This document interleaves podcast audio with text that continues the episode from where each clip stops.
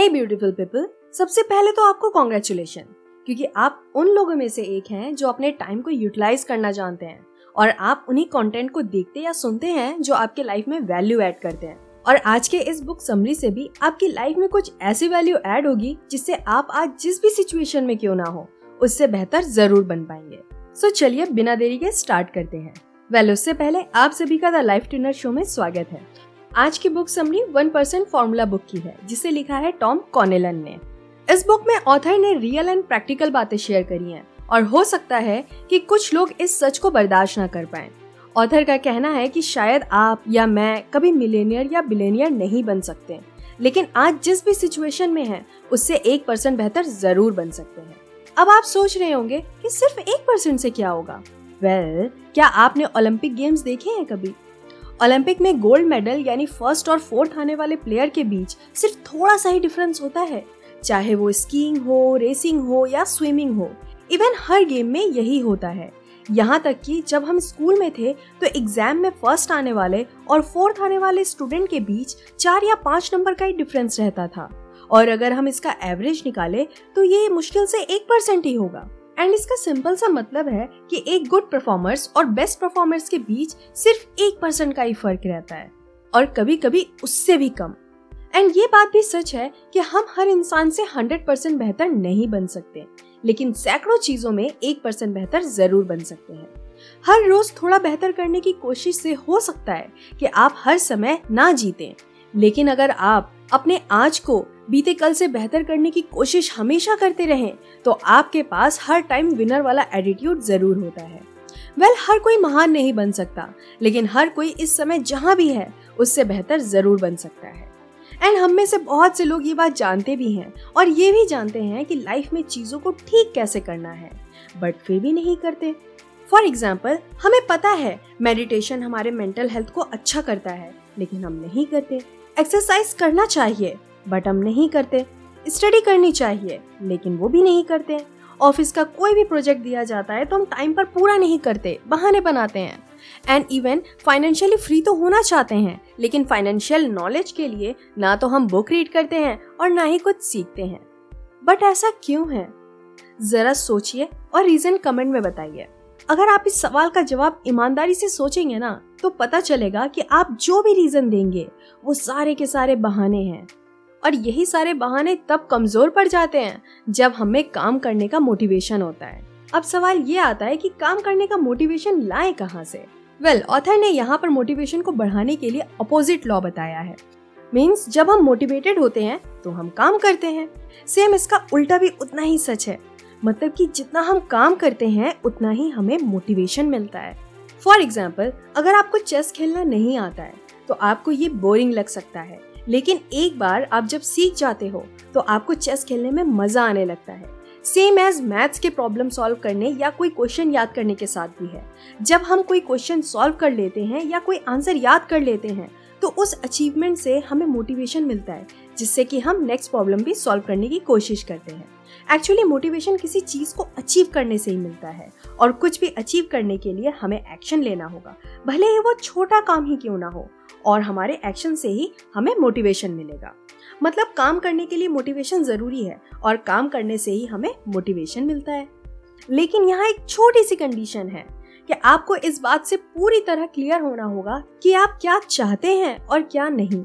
क्योंकि अगर आप कोई ऐसा काम करते हैं जो आपके गोल के रेलेवेंट नहीं है तो इसका मतलब है कि आप अपना टाइम वेस्ट कर रहे हैं। सपोज़ करें कि आप सिंगर बनना चाहते हैं, लेकिन आप हर रोज डांस प्रैक्टिस करते हैं।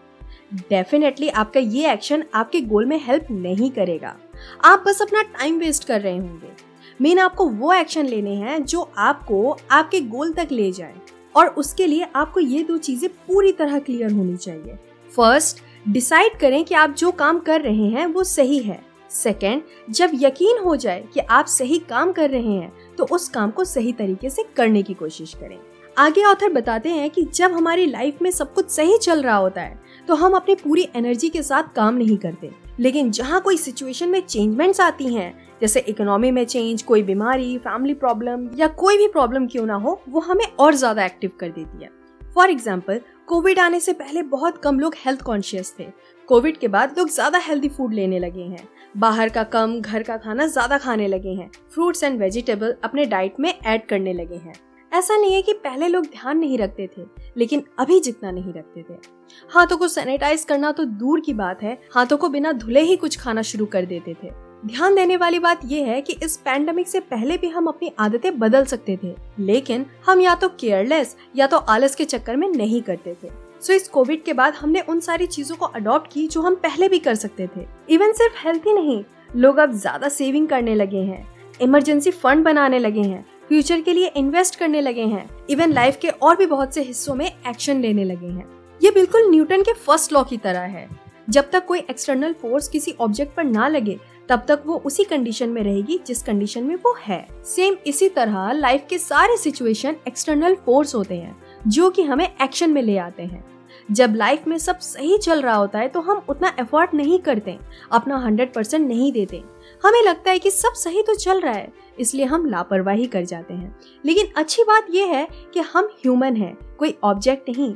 और हमें अपना हंड्रेड परसेंट देने के लिए एक्सटर्नल फोर्स के लिए वेट करने की ज़रूरत नहीं है। हम खुद को कभी भी एक्शन में ला सकते हैं। जैसे एक पैर को दूसरे पैर के सामने रखकर आप खुद को मोशन में लाते हैं, उसी तरह आप छोटे छोटे स्टेप से खुद को एक्शन में ला सकते हैं। इसके लिए आपको किसी सिचुएशन के वेट करने की ज़रूरत नहीं है।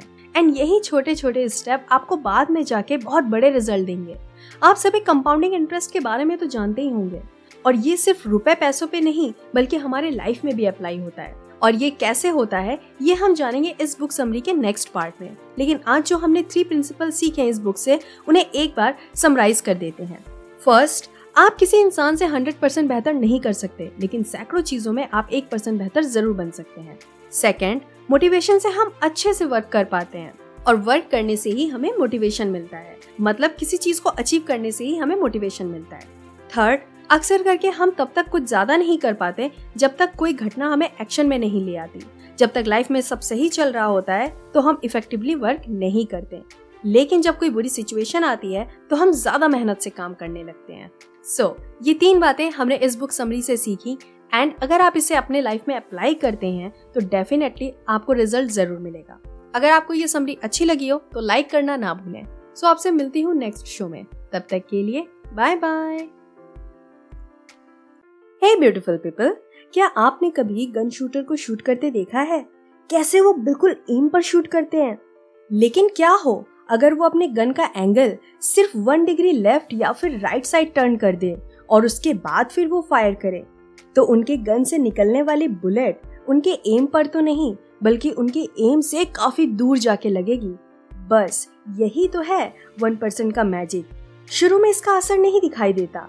लेकिन सिर्फ़ वन परसेंट चेंजमेंट से लॉन्ग टर्म में रिज़ल्ट बहुत बड़ा दिखता है।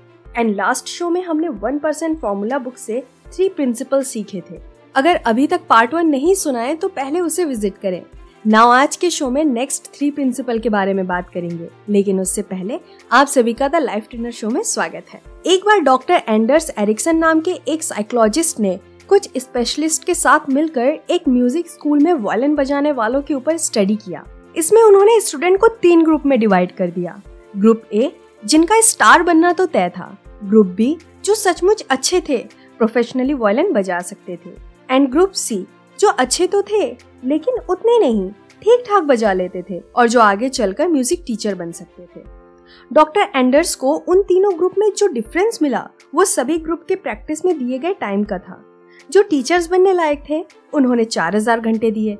जो सचमुच अच्छे थे और प्रोफेशनल थे, उन्होंने 8000 घंटे प्रैक्टिस में लगाए। और जो टैलेंटेड थे, उन्होंने 10000 घंटे की प्रैक्टिस करी। अब आप सोच रहे होंगे कि इस डेटा से आपका क्या मतलब है? बिल्कुल मतलब है। आपने अपने लाइफ में कई बार सुना होगा कि वो तो पहले से ही टैलेंटेड है। और दूसरों के साथ कंपेयर करके आपको ये भी फील हुआ होगा कि आप उतनी टैलेंटेड नहीं हैं। लेकिन आज के बाद से आपके अंदर टैलेंट को लेके सेल्फ डाउट पूरी तरह खत्म हो जाएगा।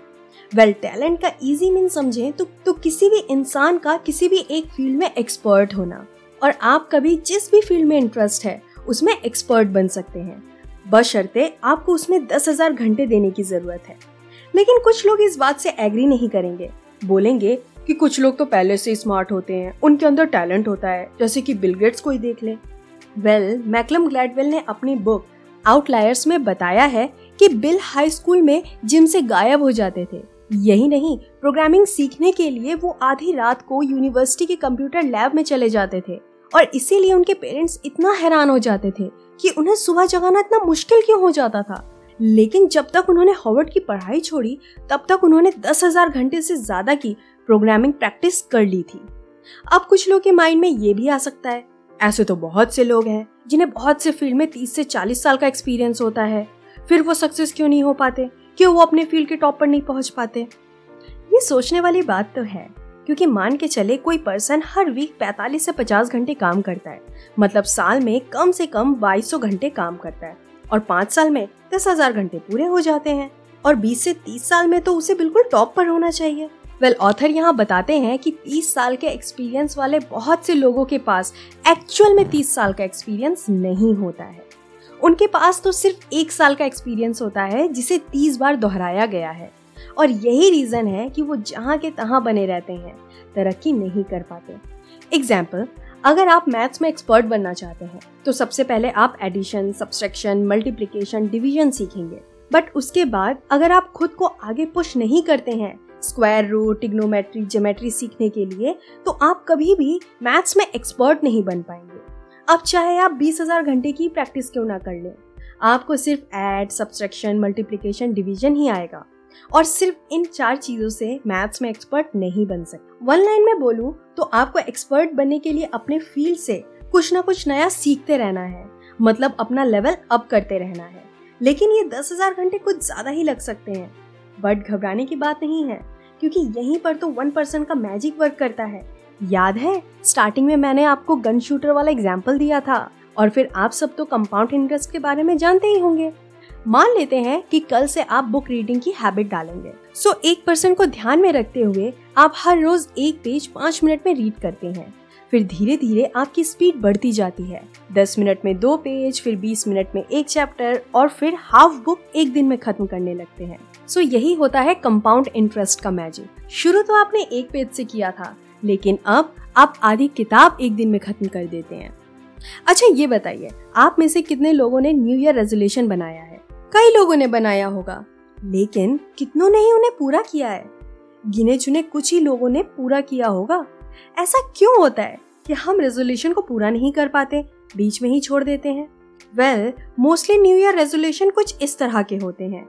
Fitness weight lose career relationship money actually ये सारे वर्ड तो छोटे हैं, लेकिन इनके हर एक फ़ील्ड उतने ही ज़्यादा ब्रॉड हैं और एक साथ सभी चीज़ों को हासिल करना एकदम नामुमकिन है। किसी भी आदत को बदलना आसान नहीं होता और जब हम किसी काम को बीच में छोड़ते हैं या लापरवाही करते हैं तो उसे दोबारा शुरू करना उतना ही मुश्किल हो जाता है। फॉर एग्ज़ाम्पल कई बार आपने ऐसा किया होगा कि सुबह जल्दी उठ के जॉगिंग पर गए होंगे लेकिन जहाँ आपने एक दो दिन का गैप किया होगा, उसके बाद फिर आपको उठने में आलस आने लगा होगा। फिर आज नहीं, कल नहीं करते करते जॉगिंग जाना छोड़ दिया होगा। लेकिन डोंट वरी क्योंकि अब मैं आपको एक ऐसी ट्रिक बताऊँगी जिससे आप किसी भी आदत को आसानी से बदल सकते हैं। और वो ट्रिक है कि जो आदत आप खुद में डालना चाहते हैं, उसे सिर्फ़ तीस दिनों तक फॉलो करना है। बीच में बिना किसी ब्रेक के। अब आप सोच रहे होंगे कि ये तीस दिनों का क्या फंडा है? वेल डॉक्टर मैक्सवेल नाम के एक प्लास्टिक सर्जन थे। उन्होंने इस बात पे गौर किया कि प्लास्टिक सर्जरी करवाने वाले पेशेंट को अपने फ़िज़िकल चेंजमेंट के साथ कंफर्टेबल होने में 21 दिन का टाइम लगा। और उन्होंने ये भी पाया कि किसी भी नई चीज़ का आदि होने के लिए ब्रेन को मिनिमम 21 दिन का टाइम लगता है। सो so, किसी भी हैबिट को ऑटो पायलट मोड में लाने के लिए 21 दिन तक फॉलो करना चाहिए। बट मैंने तो आपको 30 दिन बोला था। वो इसलिए कि राउंड फिगर में सोचना थोड़ा आसान है। और 30 दिन में ब्रेन उस आदत को और भी अच्छे से अडॉप्ट कर लेगा। इसलिए एक आदत पर काम करने के बाद फिर दूसरी आदत पर काम करें। वेल आप मुझे ये बताइए, क्या आपने ये लाइन सुनी है कि हार्ड वर्क करने से कुछ नहीं होता? अगर लाइफ में कुछ बड़ा करना है तो स्मार्ट वर्क करना होगा। और ये बात सच भी है। लेकिन अगर आप स्मार्टली वर्क करना चाहते हैं तो आपको ये भी पता होना चाहिए कि कब मेहनत करनी है और कब आराम करना है। किसी भी वर्कलोड या मेंटली प्रेशर में होने पर ज़्यादातर लोग रेस्ट करना एक्सरसाइज करना, सही तरीके से खाना छोड़ देते हैं। वो कम सोते हैं और ज़्यादा देर तक काम करते हैं, और यही सबसे बड़ी गलती है। एक रिसर्च से ये पता चला है कि जो लोग हर दिन 10 से 12 घंटे काम करते हैं, उन्हें हार्ट डिसीज या हार्ट अटैक होने की आशंका 56 परसेंट ज़्यादा होती है, बजाय उनके, जो 10 घंटे से कम काम करते हैं। एक सर्टेन पॉइंट के बाद ज़्यादा समय तक काम करना, एक सर्टेन पॉइंट के बाद ज़्यादा समय तक काम करना हानिकारक बन जाता है। एक्चुअली काम और आराम के बीच सही बैलेंस होना चाहिए। नाउ स्मार्टली और इफ़ेक्टिव वर्क के लिए ऑथर ने कुछ टिप्स दिए हैं। फ़र्स्ट 90 मिनट काम करने के बाद 10 मिनट का ब्रेक ज़रूर लें। क्योंकि 90 मिनट के बाद हमारे ब्रेन का फोकस कम होने लगता है। एंड फिर ब्रेन को चार्ज करने के लिए 10 मिनट आप ओपन एयर में वॉक कर सकते हैं थोड़ी सी स्ट्रेचिंग कर सकते हैं या फ्रूट्स खा सकते हैं और उसके बाद फिर से आप अपने काम को कंटिन्यू कर सकते हैं। और सेकेंड पॉइंट जो है वो है हर रोज छह से सात घंटे की नींद ज़रूरी है। वेल well, इन दोनों पॉइंट के बिना आप फोकस से कोई भी काम नहीं कर सकते और बिना फोकस के आप काम अच्छे से नहीं कर सकते। और अगर आप स्मार्टली काम करना चाहते हैं तो आपको अपनी बैटरी को चार्ज रखना पड़ेगा। अगर आपने काम और आराम के बीच बैलेंस करना सीख लिया तो आप और ज़्यादा प्रोडक्टिव हो जाएँगे। वैसे तो इस बुक में सब कुछ बहुत अच्छे से एक्सप्लेन किया गया है और हर चीज़ प्रैक्टिकल वे में समझाया गया है, जिसे हर कोई खुद से रिलेट कर सकता है और शायद इसलिए ये बेस्ट सेलिंग बुक में से एक है। और मुझे पर्सनली इस बुक की कुछ लाइंस बहुत अच्छी लगती हैं, जिसे मैंने अपने रूम में कोट करके रखा है। और वो है, जो लोग खुद को बदलने में सफल हुए हैं, वो भी शुरुआत में फिसले थे। लेकिन हमें फिसलने को, गिरने में नहीं बदलने देना है। ना, जल्दी से इन तीनों प्रिंसिपल को समराइज कर देते हैं। फ़र्स्ट किसी भी फ़ील्ड में एक्सपर्ट बनने के लिए दस हज़ार घंटे की प्रॉपर प्रैक्टिस की ज़रूरत होती है। सेकेंड हमारे ब्रेन किसी भी हैबिट को तीस दिनों में अच्छे से अडॉप्ट कर लेता है। थर्ड काम और आराम के बीच बैलेंस बहुत ज़रूरी है। वैसे तो मैंने मेन मेन बातें इस बुक की कवर कर ली हैं, लेकिन फिर भी इसमें कुछ ऐसे छोटे छोटे एग्जाम्पल्स दिए हुए हैं, जिन्हें आपको खुद पढ़कर एक्सपीरियंस करना चाहिए। सिर्फ़ वन परसेंट इम्प्रूवमेंट से ही आप अपनी लाइफ में काफ़ी बड़ा चेंजमेंट ला पाएँगे। सो so, ये थी one percent formula book summary का पार्ट टू उम्मीद करते हैं आपको ये बुक समरी अच्छी लगी होगी। अच्छी लगी है तो लाइक एंड शेयर ज़रूर करिए। आज का शो बस यहीं तक था। मिलती हूँ मैं आपसे नेक्स्ट शो में। तब तक के लिए बाय बाय